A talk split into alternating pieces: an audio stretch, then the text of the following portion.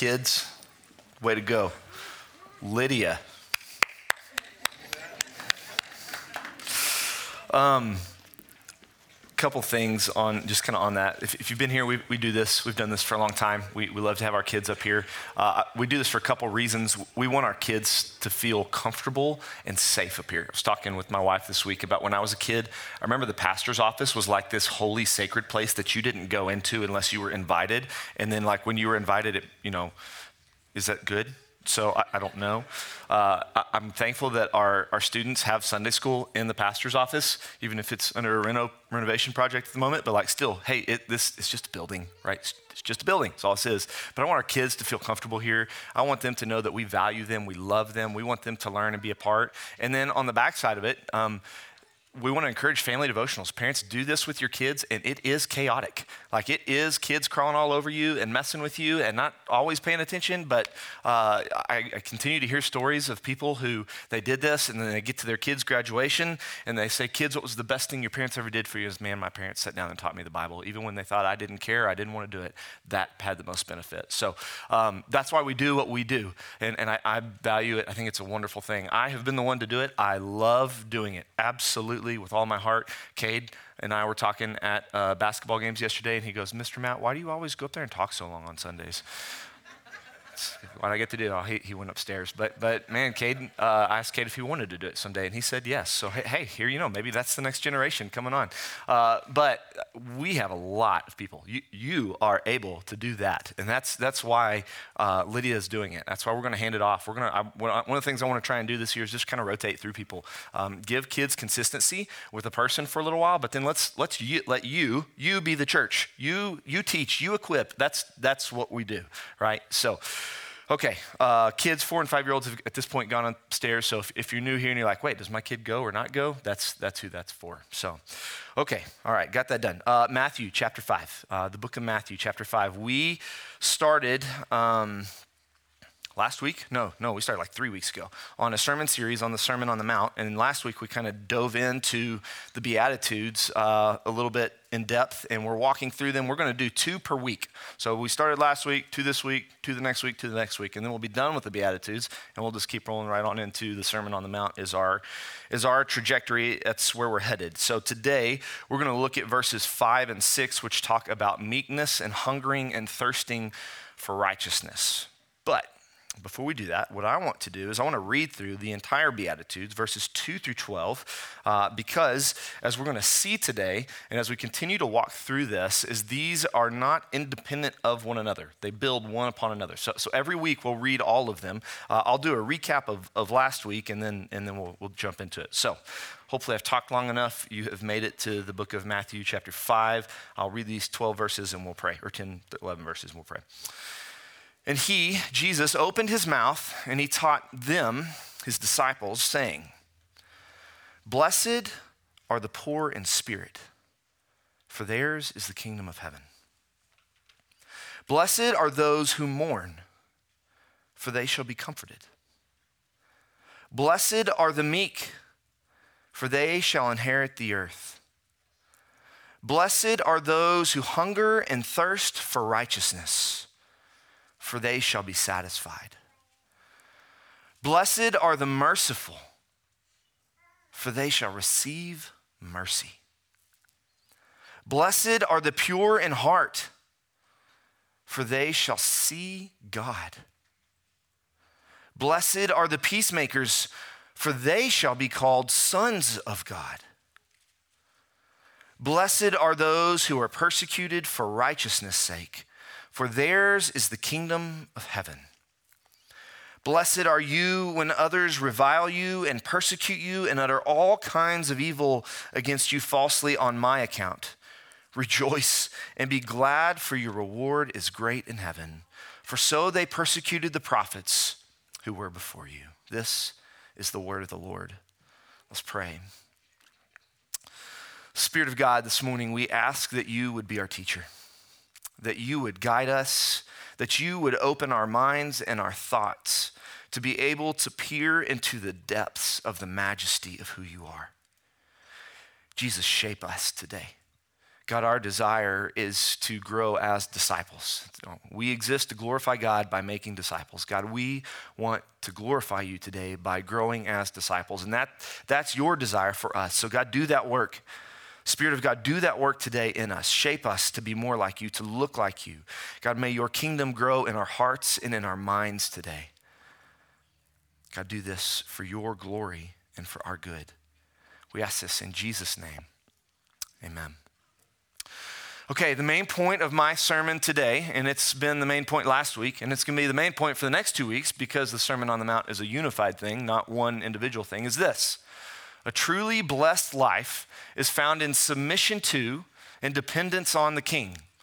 A truly blessed life is found in submission to and dependence on the king. And today we're going to unpack that statement a little bit further.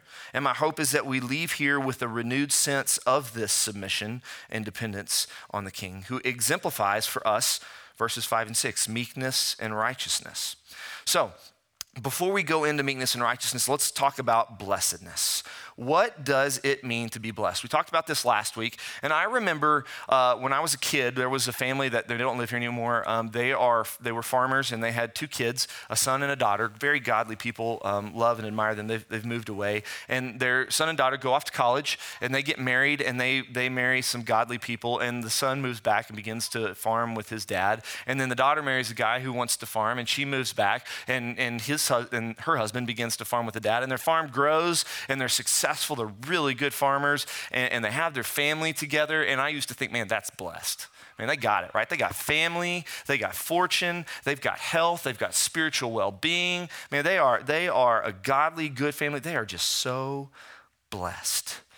Well, is that what Jesus is talking about here in these uh, 12, 11 verses? Is, is that what he's getting at? Is that what blessed means, right? That one word is repeated over and over and over in every one of the Beatitudes. Well, last week, I attempted to show that that's not what blessed means. This is what blessed means. What Jesus is talking about here is a deep sense of inner joy and contentment and satisfaction. It is not something based off of circumstances, right? It doesn't matter if your family moves back or doesn't move back, because then if the kids move away, does that mean you're no longer blessed? If your farm goes to pot, does that mean you're no longer blessed? No, being blessed is not subject to your circumstance. Rather, it's an objective state that God declares of you when you embody these characteristics of the Sermon on the Mount. Now, we're going to see as we study these characteristics that you can't just put them on right? You can't just decide uh, today, you know what? I'm, I'm going to be poor in spirit today. I'm, I'm just going to just gonna be meek. I'm, I'm going to be a peacemaker, right? We're, we're going to see that, that these aren't just something that all of a sudden we try to add to our life because what happens when we do that, when we say, I want to become there, I want to put this on, what we're really doing is we're making a law for ourselves. And as you grow into the Beatitudes, they get a lot more difficult right? So, so oh, I'm going to be poor in spirit today. I can do that. But I'm going to be poor in spirit, and I'm going to mourn my sin, and I'm going to be meek, and I'm going to hunger and thirst for righteousness. You, you start to add all that, and do you see how oppressive that is? You see how much of a weight that is? That's so. So the beatitudes then are not something that we just add onto our lives. These are characteristics that God works out in you. There's something that God does we talked last week about being poor in spirit. And being poor in spirit is to recognize our inability to please God. So we talked about last week when you come face to face with God, what do you have to offer? And if you'll remember, if you were here, I had, I had, everybody grab their notepad or list. I made you number one through five, and I said, okay, list all five things that you come to God with, that it makes you part of the A team. God's blessed to have you because of these five things. And I ruined a lot of people's journals last week, and I'm sorry for that. That would have bothered me, so I won't do that again. The point of that, though, is to show that when we come face to face with God, we have nothing to offer. I was talking with someone this week, and they mentioned how the prophet Ezekiel was taken to a valley of dry bones, and he's told to preach and bring life. And, and Paul, in the New Testament, what does Paul say of us? He says, We're that valley of dead bones, right? You are dead in your trespasses and sins. That's how God describes us. So we are completely and totally unable to approach God by any act that we put on. But Ephesians 2 4 through 6, but God being rich in mercy because of the great love with which he loved us, even when we were dead. Even when we were dead in our trespasses, he made us alive together with Christ. By grace you have been saved and raised up with him and seated us with him in the heavenly places in Christ Jesus. You see, God, in his mercy, saw our state and he graciously saved us. He made us alive together with Christ. So now, now when we walk in obedience, when we submit to the king and when we depend on the king, Christ works in us. And when Christ works in us, we see what we are. We're poor in spirit. And when Christ works in you, do you know what you are? You're blessed. We're blessed because it's Christ who's working in us. It's Christ who's growing us. It's Christ who's shaping us to be more like he is. So does that make sense how being blessed is not it's not something that's going on around my life. It's not my bank account, it's not my finances, it's not my family, it's not my health. Talked about Job a second ago. It's not my health and well-being. Being blessed is God is doing a work. It is something that happens when you submit to and depend on the king to establish his kingdom in your heart. That's why we're blessed. When the king is establishing his kingdom in and among us, do you know what we have? A really deep sense of inner joy and inner contentment and satisfaction. Why? Because we have the king. And what kind of king is he? He's a good king. He's a kind king. He's a gracious and merciful king. You want to see who the king is? Look at the Beatitudes. That's what king he is. So that's what blessed means. And with that understanding, let's now turn to see what life under the king looks like. We've already talked about the first attribute, it's poor in spirit, and that means to be keenly aware that we're spiritually destitute and entirely dependent on the grace of God. And when you are entirely dependent and when you do submit to the king, do you know what you were promised? The end of verse 3 the kingdom of heaven. And then we turn from that. And once you've recognized how poor in spirit you are, you can't help but mourn your sin. Right? That's the second thing. As John Stott said, it's one thing to be spiritually poor and acknowledge it, and it's another thing to grieve and mourn over it. When we truly recognize our state, what we do is we grieve. We grieve like we have lost somebody. That's how we feel about our sin in our life is it just causes us to weep like we have lost something significant. Sin breaks our heart, both, both on a personal level, but also on a corporate level. We look in our own lives and we see problems. And then I look in your life, and my wife's life, and my family's life, and my church's life, and my community's life, and what do I see? Man, I see sin. And what does it cause me to do? Say, Oh God, have mercy. That's what mourning is. But look and see how good this king is. When we mourn our sin, what, do, what does God promise? You'll be comforted. You'll find comfort in the one who took away our sin and paid for it on the cross. We can walk forward in confidence and in comfort, knowing that one day the king will return in victory and sin will reign no more. Now, that's the first two verses of the Beatitudes. That's, that's a quick, fast, 80 mile an hour drive by to kind of take a quick look at them. And there's a lot more to unpack that even last week we didn't get to. But hopefully, we have a grasp now that allows us to move forward. So, what is the third thing that's true about life under the king? Well, it's that we're happy and meek. Let's look at Matthew 5 5. Blessed are the meek, for they shall inherit the earth. I'd be kind of curious to know what comes to your mind when you hear the word meek. Who was the last person that you described as meek? It's really not an attribute I think that we tend to run towards or think about or even desire, right? So we're what getting towards the end of January. Backside, I don't know how you're doing on your on your uh, New Year's resolutions, right? Where we're chasing after these goals. Usually, we make resolutions, and what do we want to be? Man, I want to be more joyful. I want to be more content. I, I want to be more gracious to people. I want to work harder. But when was the last time meekness was on your list of things you wanted to become? That's, it's not. It's not something we chase after typically, right? Why? Why is meekness not something that we tend to pursue? maybe it's because we don't understand what meekness is, right? I think, I think we tend to uh, associate meekness with weakness. So I just got on my computer and I just typed in the dictionary app and I pulled it up and said, what does meekness mean? Here's, here's the dictionary definition Meekness is a quiet, gentle, and easily imposed on person. That's what we want to be, right? Gentle, quiet, and easily imposed on.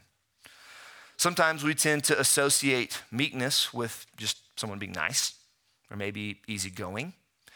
But what we don't tie weakness to or meekness to is strength. Right? We, we tend to keep those two things separate from one another. In fact, in Jesus' culture, in Greco Roman society, that word meekness was looked down upon. Because in Jesus' time, right, you think about the Roman Empire, what were they after? Man, they were about growing the empire. They were about establishing rule, about building all these new things. Philosophers, they were thinkers, they were writers, artists. Man, they were really about growing culture. And meekness doesn't fit that mold. Now, church, I don't think really, even though we're really far removed, we're really that far removed. I, I, I think our society tends to have a goal driven life, right? We just talked about New Year's resolutions. Think about my kids, right? Even at a young age, they are in AR program. Kiddos, any kiddos in here in accelerated reading, AR? How we doing on meeting our goals? Our kids got to meet their goals every year so they can go to the AR party, right? That's we're we're in a goal-driven society. Now, I'm not saying that's a bad thing. In fact, I think having goals and progressing is a good thing and even a God thing. I think it's what God desires for us is, is to grow into who he wants us to be, but we don't tend to associate meekness with a goal-driven person. So what then is meekness? Let's define the term. If you've been around here, at some point you might have heard me, as I heard this definition a long time ago, back when I was in high school, I heard someone describe meekness as strength under control. That's what meekness means strength under control. That was the definition I've always had. Now, is that what Jesus is getting at here in Matthew chapter 5? Is he talking about strength being under control? I think that definition is helpful, but I think it's really important that we clarify exactly what that means. Because when I think about strength under control, what I think about is I think about me. And I think about my ability to communicate or to teach or to lead or maybe to be stubborn and want to do things my way. And, and strength under control is to take all those strengths, but use self control with them, right? Like, I'm not going to force my way on you. I'm not going to force you to think or be or do what I want to do. Instead, I'm going to have self control. I'm going to be nice and I'm going to let you have your way. Right? That's, that's typically what I think of when I think of strength under control. But that's not what meekness is in order to understand meekness and strength under control, we have to look at this word in the context of the Beatitudes. So, what have we just talked about? We've just talked about being poor in spirit, we've talked about mourning. So, we've recognized that we're poor in spirit. If you're poor in spirit, what strength do you have? We don't have any. And when we mourn over sin, we see we've got nothing to offer. So, what then is our strength under control? the only strength we have is Christ in us. And if Christ is our strength, then what is the control? Well, the control is the Spirit of God. So to be ruled by Christ under the control of the Spirit, man, that's what God has designed you for. That's what He has created you for. And that's why our main point of the whole sermon series for the Beatitudes is this is that a truly blessed life is found in submission to and dependence on the King because you can't just decide, I'm going to be meek today. Because to be truly meek means that you have to have Christ in you. It is dependent on Him. It means that you submit to and depend on His rule and reign over your life. That's where your strength comes from. Your strength comes from Christ being in you. And when you allow Him to control you, both your attitude and your emotion and your will and your desires, when you take all of those things and you make them submissive to God, do you know what you begin to embody? Meekness. It's not just some sort of internal thing that we put on, but it's something that God works in us. It's a spirit that begins to grow and develop as we look to and submit to and depend on Him.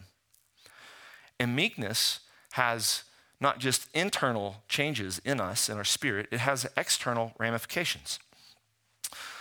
Uh, Lloyd, Martyn Lloyd-Jones, I'm using his commentary as kind of a primary, primary source as I study through the Beatitudes. He said in his commentary is that the man who is truly meek is the one who is truly amazed that God and man can think of him as well as they do and treat him as well as they do. That's, that's what a meek person looks like. This morning, we open, uh, Will opened us with Psalm 37. And Psalm 37 is actually a picture of meekness. And I love it because it ties meekness and righteousness together. So, real quickly, keep your finger in Matthew 5. Flip back to Psalm 37. I want to just kind of like I did last week, I want to run through Psalm 37, and I'm not going to read the verses. I'm just going to kind of pick some things out of each one, and it's going to give us a picture of meekness, what the meek man looks like. We did this last week in Isaiah 61. As a matter of fact, Isaiah 61 talks about the meek man and carries some of those attributes as well. But this week, we're going to let Psalm 37 be our interpretive lens as we look at meekness, okay? So, Psalm 37 fret not yourself because of evildoers, be not envious of wrongdoers. So, what do we see in that? And we see that the meek man doesn't freak out because of evil going on around him. This makes me think of 1 Peter 2:23. Jesus, right? Jesus when he was reviled, he did not revile in return. When he suffered, he did not threaten, but he continued entrusting himself to him who judges justly. You see, back in Psalm 37, the meek man, he doesn't worry about evil or wrong that's happening around him. He doesn't worry about accusations. He doesn't, doesn't worry about people reviling him or, or abusing him. Instead, he trusts God, knowing he's going to be just. The meek man in verse 3, he trusts in the Lord and he does good. The meek man dwells in the land, he's faithful. The meek man in verse 4 delights in the Lord and he commits his way to the Lord. In verse 5, the meek man walks in righteousness. He is still before the Lord and waits patiently. The meek man refrains from anger and avoids wrath. He delights in peace. He doesn't envy others this whole psalm is set in the context of the righteous being persecuted and taken advantage of. And then you see uh, in verses 10 through 14 or so, uh, we see that the meek man doesn't take advantage of people. Instead, he's content in little things. Better is the little that the righteous has, so he's content in little, than the abundance of many wicked. This is just the first 16 verses. We don't have time to run through the rest of the psalm, but this whole psalm shows us that the meek man isn't living under his own strength. He's not living under his own control, but what's he doing? He is living in submission to and dependence on the Lord. He's trusting God to handle all things in life, to provide for him, to make all things right. He's trusting God to be just. He's trusting God to satisfy him and enable him to be content in all the things that he has. That's what meekness looks like. You see, David wrote this psalm to encourage his soul, saying, Soul, soul, don't freak out. No, so look to the one who is meek. You see, at small group this week, we were trying to work through defining what meekness is. I've, wrestled with this word. It's, like I said, it's not something we're used to thinking through or talking about. And Barry made a comment that I thought was really good. He said, When you apply the word meekness to God, your mind can stop. Just full stop. You want to think about what meekness looks like? Just think about God for a minute. Why? Because in God, you see meekness and perfection as you sit and dwell on God's character and the ways in which he, he works and how he exists, you see meekness. Think for a second about the Trinity. You have God the Father and God the Son and God the Spirit, right? But they act as one. And God the Father, he, what does he do to the Son? He elevates him. And what does God the Son do to God the Father? he submits to him and he depends on him. We talked about the high priestly prayer this morning uh, in Sunday school and how uh, Jesus says, Lord, sanctify them in your truth. Man, he's depending on God to do the work right? He is submitting to the Father. And what does the Spirit do? Man, the Spirit comes when the Son sends him. And what does the Spirit do? He points back towards the Son who's glorifying the Father. Do you see continual submission and dependence of meekness existing in the Trinity? That's what meekness is. So, so if that's if that's what meekness is, right? We're sitting here studying these beatitudes. This is good. Uh, we've talked about blessedness. We, when we are meek, we are blessed. But but we want to be meek. So, so if this isn't something we put on, how, how do we become meek? What do we do with this? God, how do you work this out in us? Man, God in His mercy gave us His word. How do we display the meekness found within the Trinity? Well, a few chapters later in Matthew chapter 11, Jesus tells us. Nice guy that he is. What does he say? He says, Take my yoke upon you and learn from me, for I am gentle what that word gentle is in the Greek? It's the same word as meek. For I am gentle, I am meek, and I am lowly in heart, and you will find rest for your souls. Jesus tells us, Take my yoke upon you. So, so you yoke up with Jesus. What, what is a yoke? And we live in agriculture world. Everyone in here, I think, knows what a yoke is. What do they, what do they use a yoke for? Put two, tie two oxen together to pull a plow. What they would do is they would take a weaker and untrained oxen and they would put him with a stronger, trained one to learn how to work. That's why Jesus says, Come and learn from me. So to yoke up with Jesus means to recognize that you are weak, you are untrained, you are wild, you are incapable of doing this work on your own. Poor in spirit. It is to mourn your state, and then it's to look at the one who walks perfectly. You watch him, you step when he steps, you step how he steps. Think about a group of people, right? You gotta be kids. You probably heard your parents say this be careful who your friends are, because your friends are gonna shape you, right? When you hang out with a group of people, you begin to look like them. You begin to act like them, think like them, talk like them, do what they do, say what they say. That's what our friends do. They influence us. Just like when we hang out with a group of people, when we hang out, when we yoke up with Jesus, what do we do? We begin to look more like him. So, practically speaking, what do we do? What are the actual steps? It's not complicated. Church, it's through the spiritual disciplines. It is through submitting our time to Him, it is through depending on Him to provide for all our needs. And when we submit our time to Him, we say, Lord, I don't have time to do this, but this morning I'm going to stop and I'm going to meet with you through your word. I'm going to stop today, God, in the middle of my business, and I'm going to meet with you in prayer. I'm going to make regular fellowship with the church a part of my life. Yeah, I'm going to be here Sunday mornings, but I'm going to also be here when the church is gathered. When the church is doing things, I want to be a part. I'm going to sing to him. Then sings my soul, How great thou art. That's what I'm going to do. I'm going to sing. I'm going to fast. I'm going to stop and remember that I'm not with the bridegroom now, but, but one day he's coming. I'm, I'm going to hunger, make myself hungry to remember what I truly should hunger and thirst for. Then I'm going to tell others about him. I'm going to share with them about the meek Lord who has saved me. And as I do that, do you know what I'm going to encounter? I'm going to encounter the meek God saving someone else. Martyn Lloyd-Jones, in his sermon on meekness, he made the statement if we aren't a shock to the world, our Christianity is deficient. A truly meek person would be an anomaly. He would shock the world. Our community wouldn't know what to do with that kind of guy. Look at Jesus. They didn't know what to do with him. Church, does this characteristic describe you? Are you meek? Does the way you live, does the way you talk, does the way you give or submit to or lead or interact with others, does it shock them? If not, I think the harder question is, is, is our Christianity deficient? What does Jesus promise the meek person? They will inherit the earth. Who are inheritances given to? It's children. Paul tells us that for those who are in Christ, they've been adopted. They've become co heirs with him. So we are promised that when Christ comes back to rule and reign, what do we inherit? The earth. It's not the strong who overcomes. The Roman Empire didn't last, right? It's not the emperors, it's not the dictators who rule the earth. It's those who submit to and depend upon the Lord that will reign with him in his kingdom forever. Blessed are the meek, for they shall inherit the earth. Church, when we live poor in spirit, mourning our sin, walking in meekness, you know what the natural progression is?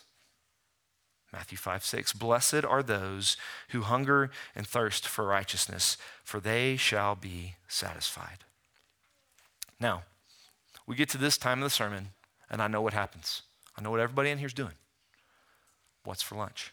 Right? You're starting to get hungry. You're thinking, is it pasadita today or is it Espanola? Should I invite somebody or should we just go out together as family? Is there enough leftovers so that we don't have to spend money today? My kids have had enough. I'm just going home, right? No? Anybody? Is, that just us? Anybody else? I probably shouldn't have brought this up because now all you're going to be thinking about is food for the rest of the sermon. Right? Being hungry is something that we all can relate to and maybe even feel in the moment. There's donuts in the back, I think, unless my kids ate them all. Um, we can be hungry. We know what it's like to be hungry. We know what it's like to be thirsty. Here I am. Uh, I'm thirsty for a second. You know what's interesting about this phrase? What, what does Jesus say? He doesn't say, man, my disciples, they want to be righteous. They, they just, they want it. They like it. They think it's good. They want, they want that. What, no. Jesus uses some really strong words. They will hunger. They will thirst for righteousness. This makes me think of Psalms 42, 1 through 2. As a deer pants for flowing streams, so my soul pants for you, O God. My soul thirsts for God, for the living God. A true disciple of Jesus is panting. He is longing. He is craving for the righteousness of God. His soul thirsts for God. You might have heard me tell the story. Uh, I went on a mission trip when I was in college to, to Peru. And we went like in the jungle, man. It was in the jungle. We flew into Lima. We got another plane. We flew over the Andes, Andes mountain range. Is that right? Flew over that mountain range and landed in another city. And then we got in a pickup, and I rode in the back of a pickup for eight hours on a wood, on a dirt road. Do you know how comfortable that was? It wasn't. It wasn't comfortable for eight hours. And then we spent the night, and we got on a boat, and we went two days upriver in this little boat to these Indian villages up in the jungle. Man, I mean, when I say backwoods, we were backwoods. It's called, I think it's called Extreme Missions. I don't even know if that organization still exists. We were way up there. You know what we ate during that time frame? It was like 10 days of in the jungle. Do you know what we ate? You know those little, if you, has anybody, I don't know if there's any hikers, mountain climbers in the room or AJ Hunter, right? Those little bags that you like heat the water and you pour it in when you go on, on big hunting trips and stuff like that. That's what we ate. Sometimes we'd eat local cuisine. That did not end well. Don't do that. Uh, we, so, so we would do that, right? How do you think I felt after, I don't know, seven, ten days in the jungle of eating of prepackaged frozen food? Man, I was hungry. Y'all, I was so hungry. All I wanted was a McDonald's greasy cheeseburger. so bad. We got back into Lima and there's a McDonald's there and like we don't care like I don't care what kind of five star dining there is. We're going to McDonald's today. The whole team was that way. And we get to McDonald's, we order a cheeseburger. It was the worst food I've ever had. It was not a McDonald's cheeseburger. It was awful. I was starving. I was hungry. Right? We can relate and understand hunger and thirst. Jesus isn't talking about food. He's talking about hungering and thirsting for righteousness. What does that mean? What does it look like for us to hunger and thirst for righteousness? Now, all the smart people, the theologians, when they look at righteousness in the scriptures, they tend to see righteousness in two different ways. Okay, so, so there is positional righteousness, the righteousness of justification, and then there is personal righteousness. Let's all right, positional, personal. What, what does this mean? Let's, let me unpack it. So, the righteousness of justification. What's, what's Jesus talking about here? This is what you receive when you've been justified. Okay, we, have already talked about you come to God with nothing but your own brokenness, that we're not right with God, but God in His mercy sends Christ to bear the penalty of our sin. And when we turn away from wickedness, we repent and we believe in the work of Jesus, we are justified. And God, in that moment, what does He give us? When, when we believe in Jesus, what does God give us? He gives us all the righteousness of Christ. He looks at us, and how does he see us? Man, he sees us as perfectly righteous. Positionally, God looks at us, we're positionally righteous. All right? That's the justification. That's uh, righteousness of justification. All right? What is the righteousness of personal, personal righteousness, personal holiness? Well, here in a few weeks, we're going to get to Matthew chapter 5, verse 20, which Jesus says this He says, For I tell you, unless your righteousness exceeds that of the scribes and Pharisees, you will never enter the kingdom of heaven. So, what we see in that verse is that the person who is called to a disciple longs to walk in obedience and submission to God in his ways. Positionally, we're made righteous, but now we're called to pursue living out what God has called us to be. think maybe the best illustration between positional and personal righteousness that I can think of, there's a lot, is this. I think about adoption. Okay? So, so when you when a child is adopted, a judge signs a piece of paper that says you are part of this family right? Doesn't matter what that kid does, man, he, he's part of our family now. He is it. But then what does the kid do? Does he, does he do what he has always done? Or does he begin to change and, and begin to live like the family and obey the family rules and talk like the family does and walk like the family does and do what the family does? Does that, so, so, so the righteousness of justification is, is the judge signing an article that says part of the family.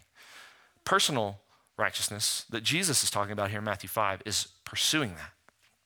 Now, this doesn't just constitute a craving for personal holiness. Verse 5, most people think when they look at it, uh, or verse 6, I'm sorry, verse 6, blessed are those who hunger and thirst for righteousness, uh, is, is kind of the turning point in the Beatitudes. There are some who think that the first half of the Beatitudes is primarily focused internally, and the second half is focused externally. As D.A. Carson says, these people hunger, the disciples, they hunger and thirst not only that they may be righteous, in other words, that they may wholly do God's will from the heart but that justice may be done everywhere. All unrighteousness grieves them and makes them homesick for the new heaven and earth, the home of righteousness. satisfied with neither personal righteousness alone or social justice alone, they cry for both. In short, what they long for, what to hunger and thirst for righteousness means is to long for the advent for Jesus to come back. When we taste pictures of it now, we long for it to come. So, what does that mean? That they may wholly do God's will from the heart. What is personal righteousness? Man, it means that I'm going to live in the family of God according to the commands of God and the ways of God. We don't look at the law of God as something bad. Preached on Galatians nine months ago. Man, the law of God, what does it do? It shows us our inability to come to God, as we talked about poor in spirit. But the law of God also shows us how to live according to God's word God's in God's world, according to God's word, walking in God's ways. So, so then, what, what is pursuing righteousness? What is it to hunger and thirst for righteousness? It's to read the Psalms, it's to read the book of God and go, man, God, I want what you have created this earth to be, but I'm sick and tired of it not looking like this. I'm sick of this brokenness and of this sin that continues to reign both in my heart and in my family and in my church, in my community, and in my world. The righteousness Jesus is referring to here in this verse is a growing of personal holiness. It's a longing to see the kingdom come here on earth. And what happens? What happens when you long for that? Man, I'm hungry. God, I crave it. I am so sick of my own selfishness. I'm so sick of the brokenness that I encounter every day in every relationship, in every communication. What does God promise to that person? They shall be satisfied. Ah, satisfaction. Notice the verb here. They shall be. It's a passive verb. It's not something you do, it's something you're given. You see, as you hunger and thirst for righteousness, and as you pursue personal holiness, living out the kingdom, do you know what God does? God satisfies you, He blesses you. Do you want joyfulness? Do you want contentment? Do you want satisfaction? Then submit to the king and walk in his ways. Long for what he longs for. Walk where he walks. Step where he steps. Step when he steps. And you know what he will do? He will give you the desires of your heart. Because your desires at that point align with his desires. Your satisfaction doesn't come from your pursuit. It doesn't come from me wanting these things. What your satisfaction comes from is from God. Dr. Chuck Quarles says if the disciples were personally, personally responsible for the righteousness that grows out of their pursuit of God, they would deserve the glory for it. So, the righteousness that we get when we pursue God is not something that we just grow in. No, it's something that God gives us. And because God gives us it, what does God get? Man, He gets glory. You want to see the glory of God? Pursue God. Walk according to His ways, submit to Him, depend on Him. The righteousness that comes from submitting and depending on the king isn't self earned, it's something God does. And since it's something that he does, you know it's something that will last. God will satisfy you with his righteousness for your good and his glory. You shall be satisfied. Church, the question that flows from this is what are you hungry and thirsty for? I'm not talking about lunch here in the next 15 minutes. Maybe another way of rephrasing this question is to look at the promise. What satisfies you? Last week, I mentioned as application the four steps of reflect, repent, rejoice, and reset. Reset. Take a minute and reflect on your past week. Think about it, past seven days from last Sunday to now. What are the things that have brought you satisfaction? Maybe another way to even look at that is, is what, where are you discontent? Where, where are you dissatisfied? Like, where is your struggle in your heart and in your mind? If you, if you start there, maybe that will help you see what you're actually hungering and thirsting for. As you look over the past week, have you been discontent because the amount of cash or lack thereof in your bank account? Would you be more content, students, if a certain group of friends or approval of a particular person, if you had that? Would your soul be at rest if you had a different job or maybe even a job at all? Or maybe if people would just recognize you for a minute for all the things you do, maybe then I would be satisfied. Maybe on the flip side, you can look back at your life or your week and you can say, Man, I'm content because I finally got that pickup I worked so hard for. Whew. Man, I'm content because I've been given that promotion. I've been content because I've been acknowledged. I've been content because I can grow my business. Church, the challenge of this question is, is when we find the things, we begin to look and see the things that bring us contentment and satisfaction. You know what that's revealing to us? It's revealing idols. It's revealing the things that we worship that are not God. Church, when we find our satisfaction in the things of this world, what we've done is we have taken good things and we've made them into God things. As you reflect on this week, the question for you is this What are you finding contentment in? What do you need to repent of? Church, our world is hungry for happiness. I just want my kids to be happy. Man, if that's what makes them happy, let my kids be happy. I just want, I just want happiness. The world's starving. Seek righteousness and be satisfied. Church, a truly blessed life is found in submission to and dependence on the king. So the questions that come from this is are you blessed? Is Christ in you? Is he Lord over your life? Have you submitted to and are you depending on him? Do you mourn over the sin that still sticks to you? Do you mourn over the sin that exists in our world? Do you have a right understanding of yourself that forces you to walk in meekness, depending on the strength from Christ under the control of the Spirit? What are you longing for? What are you seeking to satisfy you? What is bringing you joy and contentment? Church, the Beatitudes show us that the call of a disciple is not easy. What Jesus has for you is not an easy call. In fact, it's impossible. It's a work of God that happens to you as you submit to and depend on Him. Church, may we become a people who are poor in spirit. May we become a people who mourn sin. May we become known as a people who are meek. May we be a people who hunger and thirst for righteousness. Amen. Amen. Let's pray. Father, forgive us. We have this week, I have this week, found contentment and satisfaction in the things of this world. Lord Jesus, I haven't looked to you in all things. I haven't submitted to or depended on you. Instead, God, in a lot of ways, I have leaned on my own understanding. I have not acknowledged your ways. And God, I am sorry for that. Spirit of God, may we be a spirit people.